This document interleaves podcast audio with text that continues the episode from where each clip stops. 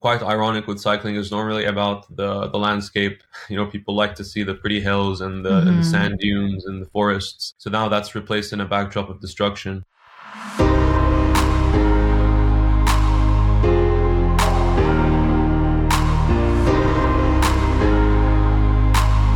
This is the Metal Set. Hi, this is Dawn, an ultra cyclist and sports PR specialist. And I'm Afshan, an endurance athlete and journalist. And we're on a quest to bring you stories of tenacity, courage, and mettle from athletes in the Middle East and beyond.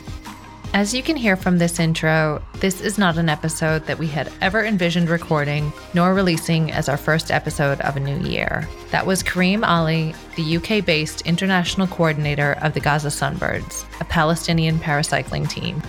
That's a team of cyclists who are amputees, which is located in Gaza, which, as you'll hear in this episode, Karim describes as a hellscape. While we wish that hearing the story of the Gaza sunbirds would have been under better and peaceful circumstances, we're here to tell you that this is a story of hope and true resilience, a story of Sumud, which is explained in the episode. Like so many across the world, we found it truly difficult to make sense of what is happening in this little strip of land on the Mediterranean Sea. Like many also, we spent the past three months learning more historical context, hoping for peace, and doing what we can to show the world that athletes living in and from the wider Middle East, Palestinians included, want nothing more than what any of us want to live in peace, security, and freedom, and to experience all the joys that life offers. In this episode, we discuss the original mission and origins of the Gaza Sunbirds, including the story of its founder, Alaa al-Dali, and the circumstances that saw him go from Olympic hopeful to amputee and then para athlete in his new reality. We learn about members of the team, what life was like for this team of paracyclists before October 7, how their mission has changed, and what hopes they have for the future. We discuss the new Athletes for Palestine initiative, and we also discuss the support of the international cycling community and how you can show your support for your fellow athletes simply by riding your bike. For those listening, we've included some information from internationally recognized NGOs that provide further context for some of the historical moments discussed in this episode, as well as some media coverage on the Gaza Sunbirds, including a feature in Rouleur from October 2022. We invite you to read more and learn, and really to never stop learning about what is happening. We've also included links to the Gaza Sunbirds so you too can learn more about their initiatives and story. Lastly, we've included some links to sports groups both in Gaza and the occupied West Bank, as well as some of the other international sports groups mentioned in this episode. We hope you were touched by this conversation as much as we were and thank you again for listening.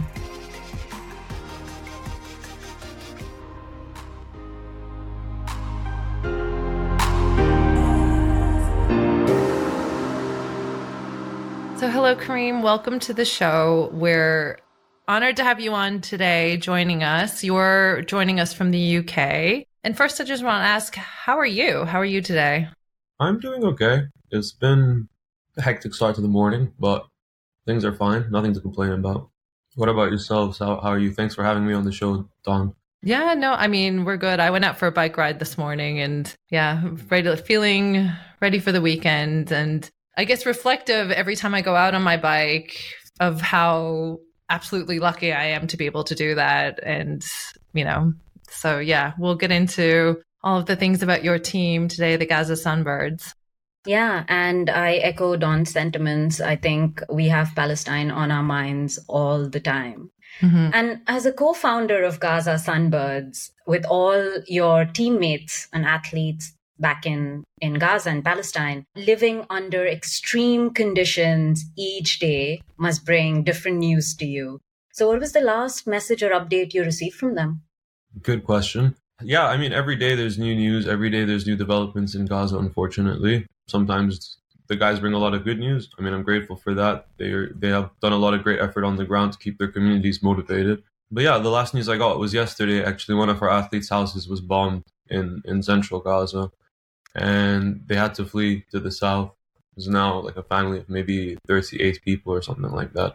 So yeah, but thankfully no one was like very badly hurt. His wife was a little bit injured, but just like a surface level kind of wound. I mean, we we helped them relocate to the south, and now they're like in some kind of tents. They're being put up in some tents by some people. So that was a like about a two day affair over the last two days. Yeah. I just I mean, Yeah. I can't I can't even imagine. I just cannot because I've never gotten any type of news like that and it's just unbelievable that seems to be you getting these types of messages all the time from your team. How are you communicating with them? Is it like via WhatsApp or phone or are you able to talk to them?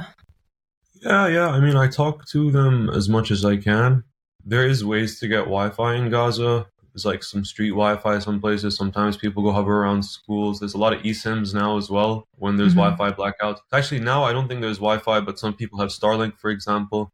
Right. Um, there have been enough eSIMs circulated in Gaza at this point where like I've made sure a lot of the teammates have them um, Mhm. so that we can communicate. And so in the border areas, it's it's more possible to do that. So yeah, it's not been easy though. I think it, it takes a Mhm. lot of time to to hear back now, but we're very lucky to have that infrastructure in place as a team. mhm. Otherwise, I mean, we wouldn't be able to do anything we're doing right now. Yeah. I mean, we're going to talk about the current situation right now and what's been happening. I guess, what is it, three months now? It's unbelievable. Yeah. But we want to just go back to before October 7th and maybe ask you to paint a picture for us about what life was like in Gaza before through the lens of your teammates and the people living there. Sure, yeah. Life in Gaza was very difficult. I mean, people would generally say that life in Gaza was like living in hell, like in a big open air prison. My team's story, I mean, uh, I think Alaa is always a great example to talk about because he's kind of the person who founded the team in Gaza. Um, Mhm. He's my my partner in the project. So with Alaa, for example, Alaa was an athlete for six years in Palestine. He had to drop out of school. He, he like wasn't. He, he comes from a, a refugee camp in the south called Rafah. Most of Gaza is refugee camps actually, and he, he pursued cycling for six years in a row until he became the best cyclist in Palestine. So it was it was really big for him mm-hmm. but across these six years, he was never allowed to leave for international competitions. He was never allowed to leave for international training. All of this because Gaza's been under a land, air, sea, even underground blockade by the Israelis for about two decades now. And so this is the start of kind of the constriction of him, you know, beyond the fact that, you know, he can't leave to visit family, he can't go back to his historic village in Palestine. They control the amount of food, the amount of water, and the amount of electricity. And so in 2018, Alaa finally gets the chance to go and to compete in the Asian Games in Jakarta that were happening at the time. And he was thrilled. He was 21. It's going to be his first time he ever travels. And four months before, there's a series of protests happening in Gaza. And that's because people in Gaza were trying the peaceful approach to, to ending this occupation and ending this siege. Um, so there was a series of demonstrations which lasted for multiple weeks called the Great March of Return. Mm-hmm. And the primary idea with them was Palestinians were uh, asking for their right of return and for the siege to drop.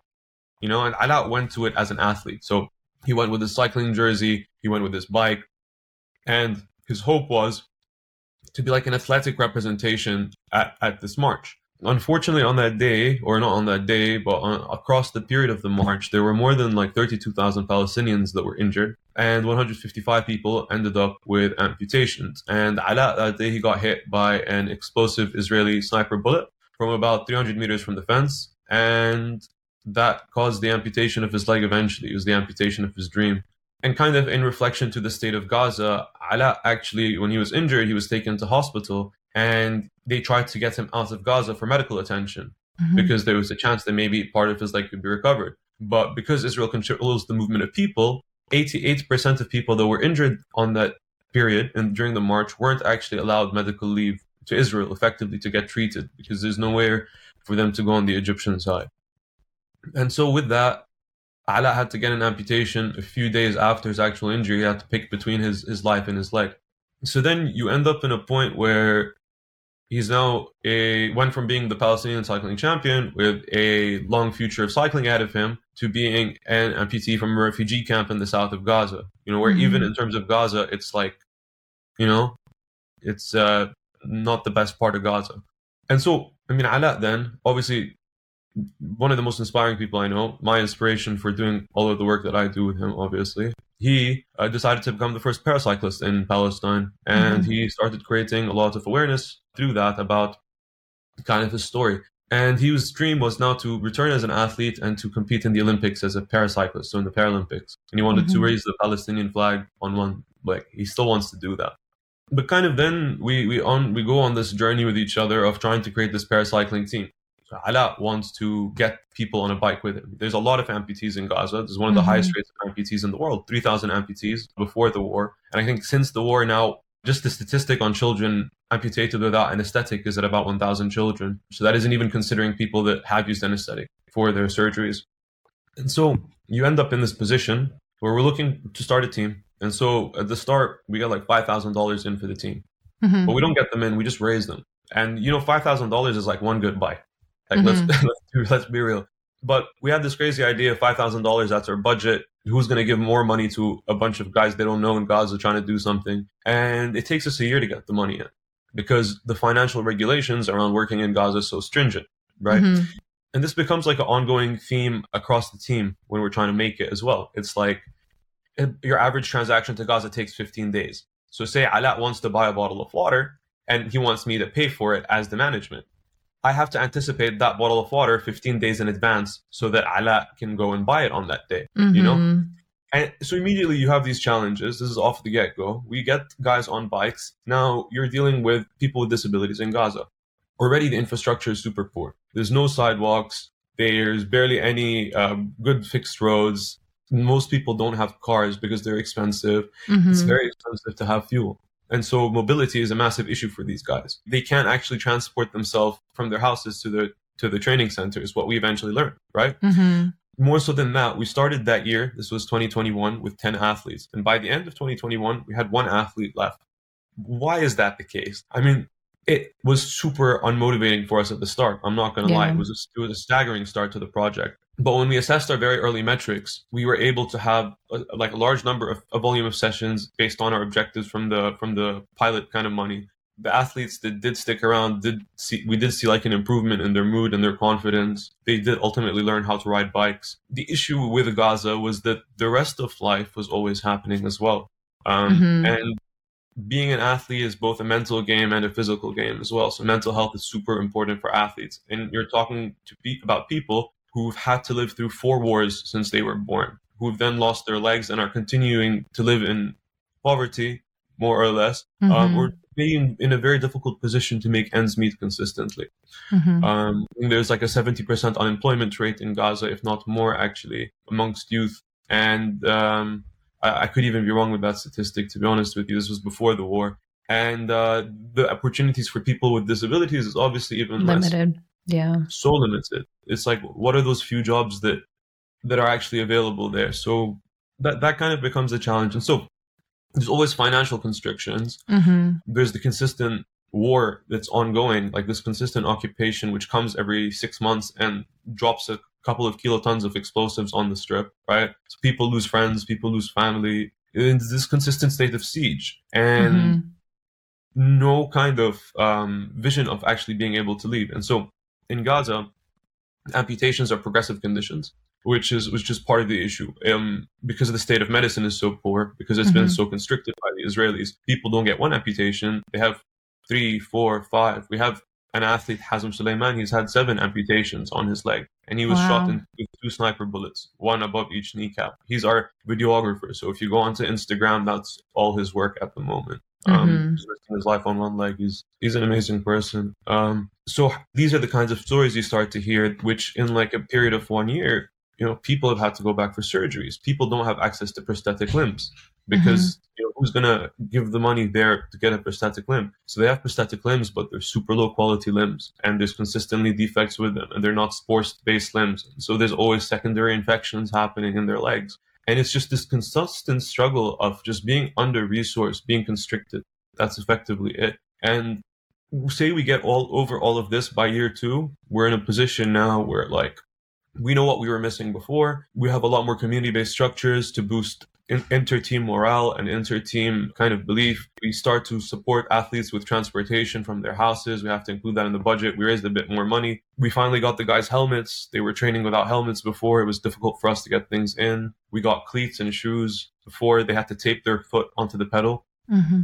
so they could cycle. Because with one leg, you have to like be able to push with both legs. And so immediately there are all of these like challenges and and this is just getting these guys on the bike to begin with and then finally, we, when we started getting to a position where we had athletes that could go out and compete or that could go out and do external training camps, we're talking year three now, mm-hmm. we start getting hit with all the visa blockage issues and how difficult it is to get Gazans out. And this kind of like just how the occupation has disabled uh, a lot of the Palestinian apparatus from from being able to help actually in, in facilitating things. And so that's all life before October 7. But to kind of put it is that there's like this steadfastness and this determination from our athletes that has made it possible and that the support from the international community as well in, in recognizing their voices at early stages has been also super motivating to them. And now we got to a point before the siege on October 20th where we had um, 20 athletes signed up to the team. Mm-hmm.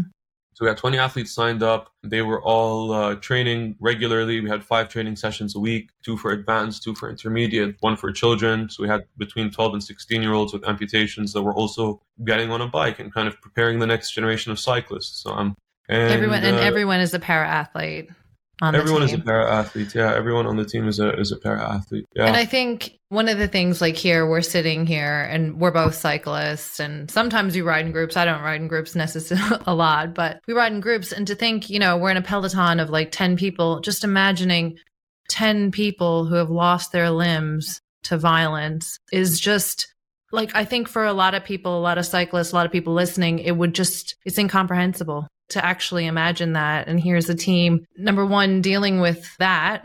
And then all of these other conditions that make it just seem even more you know, challenging. Yeah, more challenging, but like yeah. Im- near impossible, Possible. you know, to just exist as a yeah. as a as an athlete as a team before yeah. October 7th is just yeah, I just wanted to kind of set that context for people listening because if they could imagine everyone they know who's a cyclist having to deal with these conditions, it's just yeah, and you spoke about you spoke about steadfastness and resilience. And Dawn and I have been educating ourselves on Palestine and what is happening. And one word that kept coming up and something that our Palestinian friends uh, resonates with our Palestinian friends is sumud, which is an Arabic word to mean resilience, but it means more than that. It means, like you said, reclaiming life and carrying on under siege day in and day out. And that to us also encapsulates what you've said and what is the mission of Gaza Sunbirds and what Alaa has done in the last few years to kind of bring the community together and create this Paralympic team. Tell us a little bit more about that mission. I know it's changed now. It's it's a bit fluid at the moment, but tell us more about that mission when you started off and how it's morphed. Sure. Um, so we've always had three central missions at the Sunbirds. Uh, the first mission has always been to empower mobility for people with disabilities. This is really the cornerstone of it. When you give someone a bike, you give them a means to life, a way to go to the supermarket, a way to visit their mother, a visit, a way to like visit their children's school. So, yeah, in terms of like mobility justice, this was like a, a key thing. The second thing was the athletic dream we want to get a team to the Paralympics. We want to get a Palestinian team to the world stage. And we think that there's a lot of inspiration and a lot of strength that can be given to the world through Palestinian sports and through stories as well. And that took us to our third point as well, our third objective, which has always been to tell the stories of our athletes and their communities. Mm-hmm. You know, it's it's not in the way to sensationalize the athletes, but to give us a, a way to bring pride from what they're doing and for them to feel proud as well and to feel like they're uh, reclaiming their narrative of how society views them and how they view themselves as well. And so, in that kind of journey, I think having the opportunity to share the stories and to think about them has always been that the cornerstone of, of what we try to do. Mm-hmm. And how did you get involved? I mean, you're obviously in the UK now. Did you and Alaa know each other a long time or how how did how did it all come about between you both of you? Good question. Yeah, so in 2018 when Alaa's leg was amputated, a producer called Flavia Cappellini, she went to Gaza and she did a documentary on him and it was called Cycling Under Siege. There was a version of it also made for Al Jazeera, which is shorter. It's about 15 minutes long.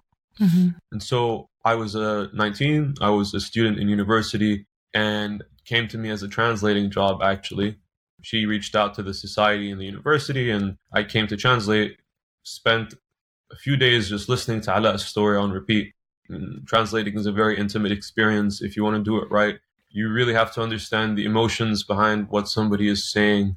And I, I think I got to a point by the end of it where I I don't know, I was losing it. Like I was so touched by that story and I, I felt it so personally as well that I was like, you know, I'm Alaa al-Dali, you know, like I'm I'm you know, this is just like I have to help this guy in whatever way that I can, as if I'm helping myself. Like I, mm-hmm. I fully believed in his objective and his mission and in how it would like tie to myself as well as a Palestinian living in exile, you mm-hmm. know?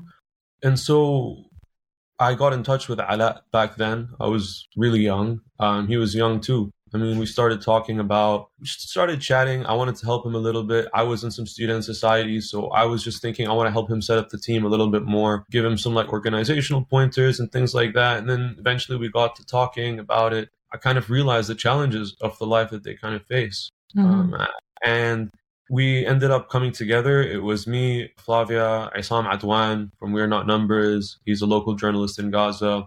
My friend Sami Gali and Alaa, obviously, our coach, Captain Abu Ali. We came together, Flavia kind of having discovered Alaa's story and brought it to, bringing it to, to the West. And we, we just started thinking, okay, how are we going to make this happen? Then we, we kind of worked on it from there. And it like, since then it's been um, kind of a collaboration. People at the top, they've gotten busy with their own lives at times. Uh, mm-hmm. But generally speaking, we're a community in every sense of the word. And so everyone contributes to, to the work. And we managed to, to get this started over three years. It's been a, it's been a long journey to get here. Mm-hmm. And you said coordination is is a bit difficult and it's probably even more difficult right now. In that case, what do you do as in what is your role and how do you help bring the community together from where you are? Great question. Yeah i'm i'm personally behind a lot of the sun i mean for a long period i was working uh, alone with the few names that i mentioned to kind of push things forward. I'd say that I, i'm primarily responsible for the fundraising that happens internationally in terms of organizing it. I do all the marketing. Anything you kind of see and touch for the sunbirds abroad is is probably work that I I do. And now, I, obviously, I'm very grateful that since October 7th, our team has grown. So now I'm working with 20 individuals and different mm-hmm. organizations and groups that are coming together to help get the Sunbird story out and the way that it's getting out. But that, I mean, that's kind of it. So I, I I'm the international coordinator, and then on the ground, I'm the coach. Mm-hmm. Not the coach of the team. I'm the coach of the administrative team. So right uh, really looking at like setting our objectives and um, kind of reframing our targets, understanding their needs on the ground, trying to coordinate that with our international funders, and kind of I don't know everything in between that. You know, I'm I'm just there for the guys pretty much, and I I have a fiduciary duty to make sure that the company is going well and that the funds are spent well and that everything's being treated responsibly. But yeah, I just try to coach their own partnership as well to to mm-hmm. make things happen in a place where sometimes continuity is very difficult for the people mm-hmm. that are mm-hmm. actually in this consistent um, hellscape, pretty much. An additional question to that because you're not there, you're not in Palestine at the moment, but you are receiving messages from your teammates on a daily basis. You started off this conversation by telling us or narrating one of the messages that you received last night. How do you look after your mental health?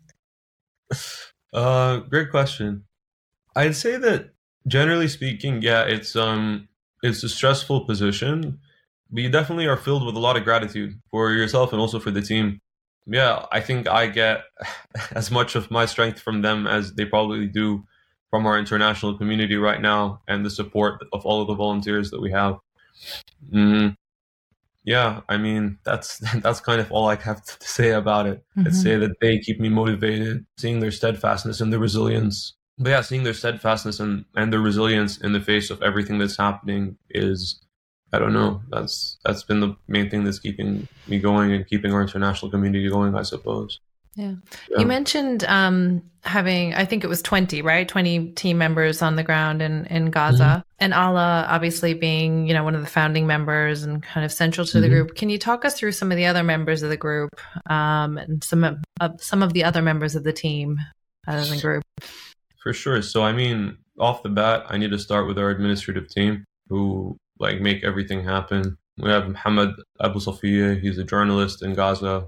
He has been covering the war since the start, but in normal times, quote unquote, he's the team manager. He helps train the guys, bring the sessions together, coordinates between them for meetings, for press, that kind of stuff. We have Captain Abu Ali. He's our team coach. Just a lovely person with an immense amount of patience and a skilled cyclist and teacher as well. So he's been working with the guys for three years on training them. We have Hazim now, who's our videographer. Just like, and it, it truly like, Hazim's a miracle. I don't even know what to tell you. he's like going around on one leg, like one one hand with his phone, and then the other hand on the bike, and he's like just filming everything so people can see what's happening. I think it's the most absurd thing Mm. you could possibly imagine. Yeah, we have we have a lot of team members. I mean, a lot of love to all of them. I have Abu Asfour. He was the person I think I don't know if you saw on our Instagram, but we shared a story of him escaping from his house on a bike. So he put his family in a in a car in front of him, and he pedaled behind them so that he could get away, fit more people in the car. Is our younger athletes as well? Abdullah Al Angar, he had to flee like six, seven times. He had a child at the start of the war. It's called his name is Karam. Uh, he's 19, so his wife had to give birth within like a few days of the war starting. Wow. Yeah, I mean, there's a lot of stories like like this. It's um, Yeah. the guys are great. The guys are great. Like I, I could give every single one of them a shout out, but we'd be here for a while. Be a long list. you talked about the mission earlier of the team, and that's obviously pre October 7th. There's been a bit of a shift right now because, you know, life is, like, as you rightfully called it, hellscape. What is the team doing right now within the community, and how are they they managing? Right. So the team has two objectives. Uh, so the first objective of the team is to record their lives and to kind of share what's happening with other people. They're recording all aspects of their life, what they eat, how it's like to get water, what it's like Mhm. to go on a bike ride and see just the destruction everywhere. Um, quite ironic with cycling is normally about the the landscape. You know, people like to see the pretty hills and the, and the Mhm. sand dunes and the forests. So now that's replaced in a backdrop of destruction. And the second thing that they're doing is that they've been doing a mutual aid network, trying to distribute aid in their community on their bikes. So since the war started, I think they've distributed something in the range of 45 tons of food Um, through like a combination of parcels of cooked meals. They've done also a bunch of like essentials, baby kits. They've done some blankets. They've helped furnish a few tents and and put some cover over some people. And so it's like a very community based response. They've been doing pretty consistently. We've had periods during the war where it's been more difficult to to deliver the kind of support that they've been delivering, but yeah, they're they're doing a great job with it to be honest with you and it's all their own idea, which is kind of the best part. mhm. Can you give us instances when the team has been able to access and provide aid when others couldn't?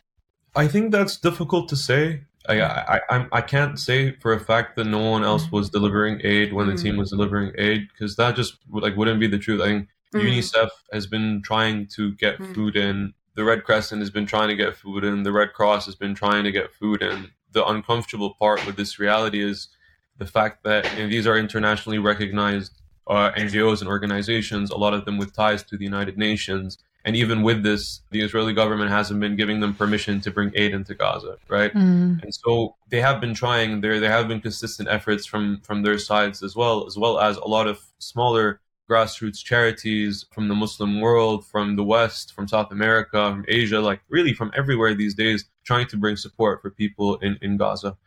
I'd say that when when we got started, it was really tough for people to imagine a community response. I mean, you can normally imagine uh, larger organizations have a lot more bureaucracy. They're also able to deliver a lot more help. That's Mhm. just the reality. when we got started, we started off. The first thing was a bread donation. So the guys did 300 kgs of bread, um, which sounds like a lot of bread to you, but that's barely enough to feed like a thousand or something people per day. Mhm. That's like hardly also being malnourished, right? And so the guys got started with that. We saw that bread went well. They started doing tins and essentials. They started going to the leftover warehouses, the leftover supermarkets, although they were slowly getting bombed and all the way the food inside them was going to waste. Started buying it and distributing in parcels to the community. When there was no more food available on shelves, one day they just walked in and the shelves were empty. And that was it. Hmm. It was like nothing that could be done. The food wasn't going to appear out of nowhere. The guys started going to farms. Um, they started going directly to farmers. There's farms in the south of Gaza and buying produce from them. And the ground invasion started, and the farmers couldn't go and pick their vegetables anymore. So the prices of vegetables went up a lot, and a lot more refugees came to the south. I mean, it's been this consistent, like, new challenges that emerge. And the team, I think, what's unique about them as a group of people giving out aid is the fact that they're local. We're 100% local. They really assess the situation on the ground and see what the best way to act is. They have a lot of ownership over the project, generally speaking. So they understand that this is like, it's not work that we're doing abroad for them. I mean, I'm just here facilitating work that Mhm. they're trying to do themselves. And um, yeah, that's kind of the, the thing. So they just adapt quickly. They hear what their community needs. When we're able to get money in, which has been pretty regularly thus far, thankfully, they can use that uh, to help out their community. And they've spent, I think, around sixty thousand dollars on aid Mhm. um, since October seventh, which is a, I think it's a healthy number Mhm. um, for for a team that's supposed to be training for the Paralympics. Yeah. So You spoke about support, financial support for the team, and this is before the war began. This this war began on October seventh. How were you being supported, and who, where were you receiving that support from? And then now that you're directing that support to help the people in Gaza. For sure. So I mean, the, the the team has always been funded by just people, just like everyday people. Um, we've crowdfunded up to this point. Mm. We have a few uh, cycling events that we do in the UK every year. It's called the Big Ride for Palestine. Um, we work with Amos Trust, who's a charity here as well. And in, in Gaza, we work with ACS, which is an Italian corporation in Gaza. Um, and it's really with these partners that we've been able to fundraise over the last few years, doing bike rides and, and the sorts of things, um, events, and you know, just trying to bring funds in for the team so that they can build their dream and, and facilitate it effectively. Yeah. So, our window to this war in Palestine is social media. Uh, most of it is social media. At least the truth is there because we follow civilians who are on the ground, civilians who've turned journalists and journalists who have died or continue to put their lives in danger to cover the ground realities. Gaza Sunbirds as a group is bearing witness to it and also sharing some of those realities for us. While this occupation and displacement of Palestinians goes back to 1948, do you view the role of social media in amplifying voices of organizations such as yours greater now than before? Yeah, definitely. For sure, I'd say. Like the, the social media companies are no saints. They're obviously doing a lot to suppress our voices, to like make our content less reachable to people. Very much playing a, a role in, in covering up what's happening. But at the same time, having the internet is is is incredible. Yeah, it's definitely a, a blessing that my parents' generation didn't have, the Mhm. generation before them didn't have either when trying to tell the world the same message. And um, yeah, it's, I think it's kind of depressing how we've all had to get so good at TikTok and at like Instagram and at graphic design and all this kind of stuff, just because we're trying to convince people, and that's the way you communicate with people these days. But I'm I'm definitely very grateful for the team's audience. They're incredibly supportive. There's a lot of love out there for the guys. Mhm. It really helps us believe in you know what we've been working on for the last three years. It's um, you know, it's people always, we would always say like, why are you guys trying to do a paracycling team in Gaza? Like, isn't there better things that you could be doing? And it's like, no, like Mhm. there are like, just no, uh, not in my opinion at least. And it's just it's been beautiful to see that the strength of our local community and our local cyclists and our local team opened up love from so many people around the world and and now the sunbirds family and community has grown so much in, a truly like international way uh, which is yeah that's that's the power of with the truth, I guess. Yeah, it's been very touching to see what you guys are doing on the ground and the work of other sports organizations as well. Like I've known prior, obviously, like Afshan said, we're educating ourselves more about Palestine and just by nature of the work that we do, we were already aware of Skate Pal, who were doing work in the West Bank primarily. And yeah, seeing some of the groups that are there now just trying to survive, right? Like not being able, just, yeah, imminent kind of threat every single day. I know this. I think your work is so important in kind of changing the narrative. As you rightly said, you know, now we have social media where we can actually get the information. And as you pointed out, you know, I just want to make reference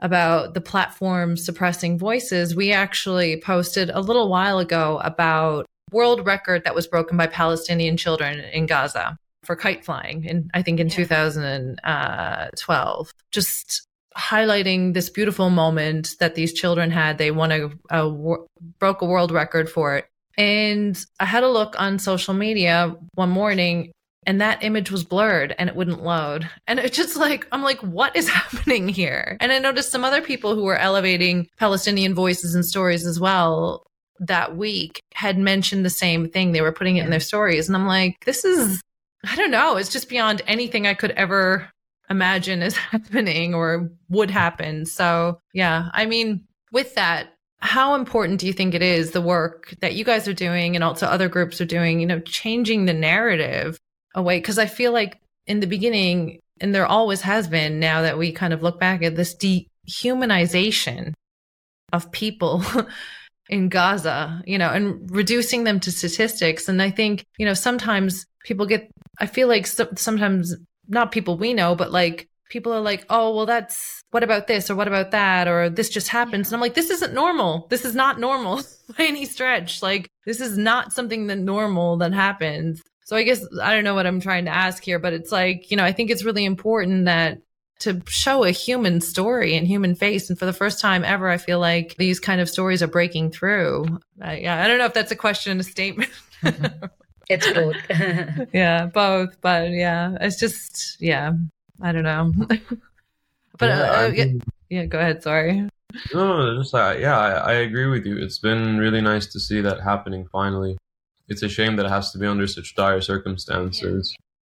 Yeah. Um, but this is the work of century, like centuries now, but like generations of like media suppression and of mm-hmm. misinformation and of misrepresentation. Yeah, so we, we are really it's a very steep uphill ramp. Yeah. Uh, to use a cycling term.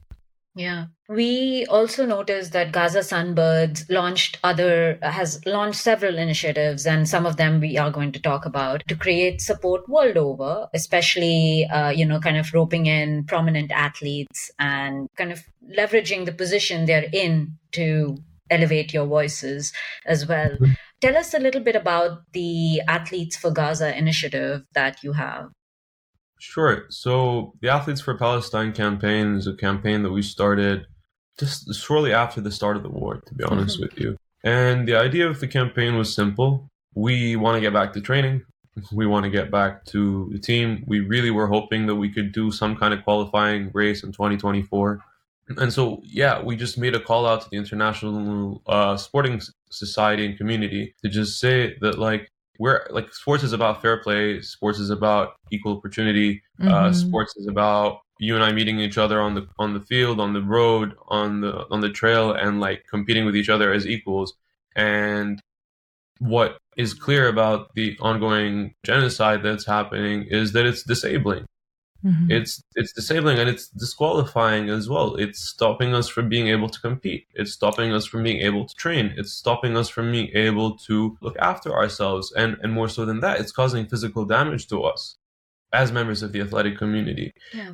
And so it's just been a human demand or kind of request from the team to the world to please stand with us and to show your solidarity with us. It's not about politics it's just about human rights at this point. It's just about the fact that war crimes are being committed. We don't want you to come out and say any big statements. Just stand with the Gaza Sunbirds. Mm-hmm. It's it's it's that straightforward kind of with regards to the campaign and we're hoping that it coming from a sports team me being the manager of that team it coming from the athletes of that team that it will convince the athletic world that this is a cause to, to stand by hopefully and um and yeah the sunbirds are here for you the, the same way that you can be here for them yeah. We're gonna we'll link to that in the show notes for anyone listening as well. So to find out more information about how they can get involved and sign up. And we're actually speaking to you a day before. This this episode is probably going to go live after, but there's a big ride for Palestine tomorrow. Is that correct? Can you tell us a little mm-hmm. bit about that? Yeah, sure. So um, I love the big ride for Palestine. Mm, the yearly event that we would do uh, with them to fundraise money was a great experience. Always go out on bikes, lots of flags. It's a very empowering experience. You get to talk to a lot of people about Palestine. And so I became a very firm believer in that kind of model. I think bikes are cool to get around to places. You get to cover more ground. You get to see more people. Um, it's a great way to spread a message and, mm-hmm. and to get to communities who maybe don't often have also demonstrations passing in front of them or don't get to see the same stuff that the central of London does.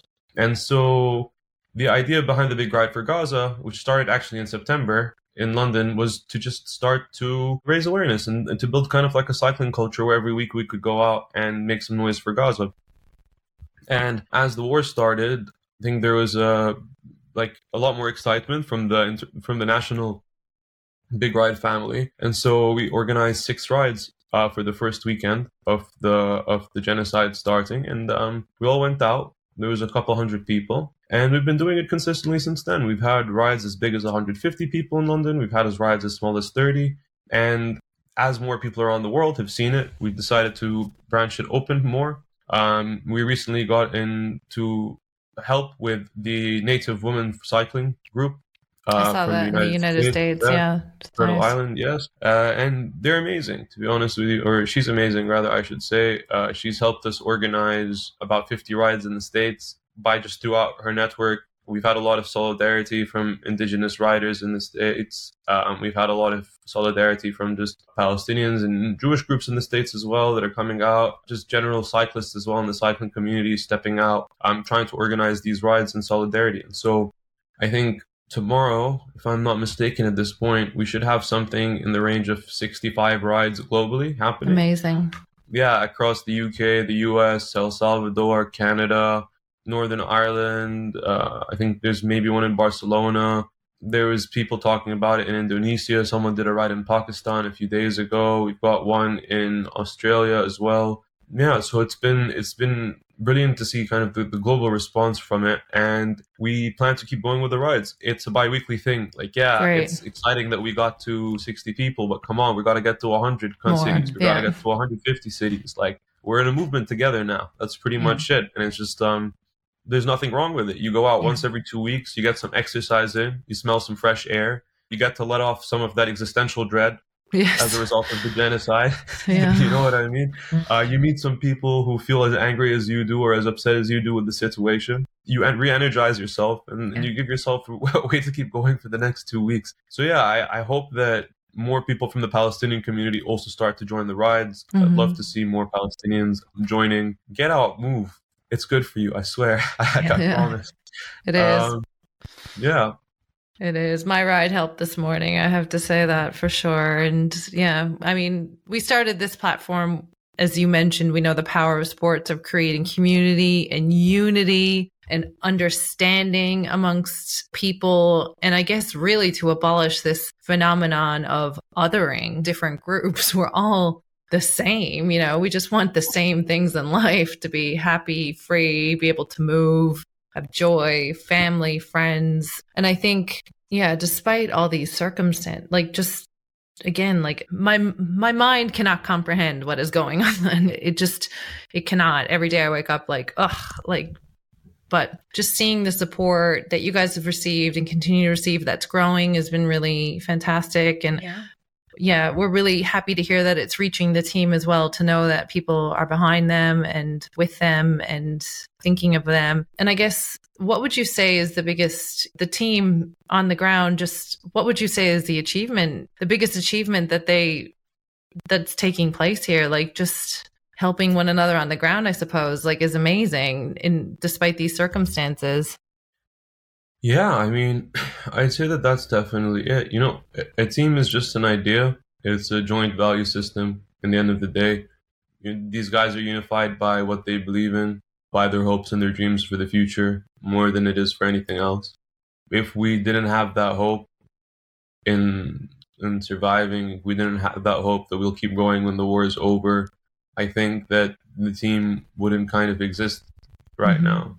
So I think that I think that this cohesion is a tremendous achievement in and of itself because it, it showed definitely the role of the local team and also my role and the role of the international team as well in creating this community which now in the face of war has continued to live on and i'm definitely very proud of them for that i'm i'm, yeah. I'm very grateful in in bewilderment and it's a consistent state of of bewilderment and inspiration from from the way that they're doing uh, things right now and i think it's I hope that the rest of the way the world feels that way too. You know, mm-hmm. um, I'm I'm sure that they do. This is this is, yeah. Uh, it's, I mean, hope, as you mentioned, is what you have and what keeps you going. And so we we definitely want to end this conversation on that note. But what do you see for the future of Palestine? Keeping that in mind, what do you see for the future of Palestine and Gaza Sunbirds?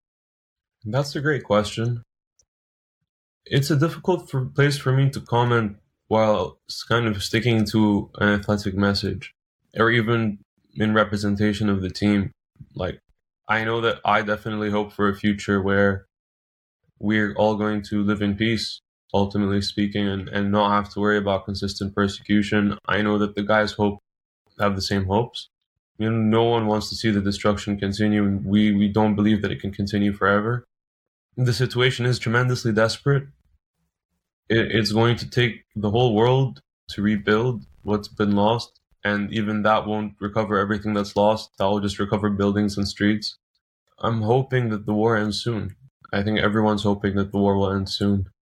It's unfortunate to see indications that it might be like extending and that it might last longer. And the reality is things have always been crap, but this is just unforetold. You know, it's it's so um, beyond grotesque and beyond human. I believe really, and so I don't know. I think for us, in the end of the day, whether we're in Gaza or whether we're in Palestine or whether we're in Egypt or Greece or wherever the hell they're thinking of shipping us off to, we're still going to be Palestinian. We're still going to be Gazan. Nothing will ever change that. Nothing will ever change our connection with the land and our desire to represent it. Yeah, I think our athletic mission and our mission for people with disabilities will keep going. And even if the land changes, I mean, we're still the same people. So, yeah. Mm. Yeah. I mean, for those listening to us now, is there you know a last message you'd like to give to everyone or, or tell tell everyone who's listening how they can support you guys? Yeah i mean for sure. Um follow our stories if you're keen to. We're big on instagram and on twitter. We're at gaza sunbirds. So it'd be mm-hmm. awesome to have your help in amplifying the guys' voices and their messages across. I'd say definitely get involved in the athletes for palestine campaign if you're an athlete. Sign up there's a lot of great ways to get yourself mobilized and to start mobilizing more people in the athletic community. It's an athlete led campaign. And I think that that could be very effective to get a segment of society that, you know, may be struggling now to get their voices out. Because I know that athletes are struggling to. A lot of people want to speak out, but are scared to. And so there's that like long term narrative shift hope there. Keep making noise. Don't stop talking to people about Palestine. Keep trying to educate people Zionism or the state of Israel in the form that it currently ex- exists, it isn't this indestructible beast. There's no need to like mystify it in our heads at all. Giving people their freedom and their rights is really something that that is that straightforward. It's not about doing anything. It's just about not oppressing someone else. It's mm-hmm. it's the opposite of having to do something, you know.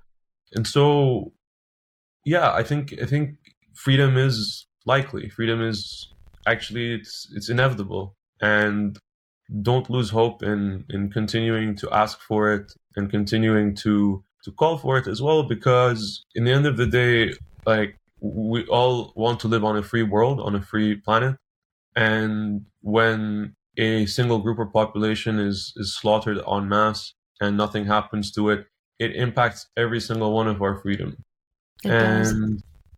yeah you're fighting Mhm. for yourself just as much as you're fighting for the sunbirds or for gaza or for palestine Yeah. Um, Uh, I think, you know, none of us are free until all of us are free. And that's what I hold in my heart. I know what I know Afshan does and a lot of our friends here as well. So, yeah, we just wanted to thank you so Thank much. you so much for taking the time. Yeah. yeah, sorry. pleasure. Yeah, it's been nice. really wonderful. Let the guys know, you know, we're thinking of them. They're in, yeah, and everyone there, we're, they're in our hearts and yeah, our hopes for the future. So, thank you so much, Karim. Thank you so much, us. Karim. Appreciate it. My pleasure. Lots of Yeah. love. Thanks. Have a Yeah. good day. Thank you so much for listening today. We hope you enjoyed this episode. And if you did, we ask that you please share it with family, teammates, friends. and even frenemies, or share via social media. Please also leave us a review wherever you're listening to this podcast. Five stars only. And visit us on themetalset.com for more stories and resources. Thanks again for listening. Your support means the world to us. This is The Metal Set.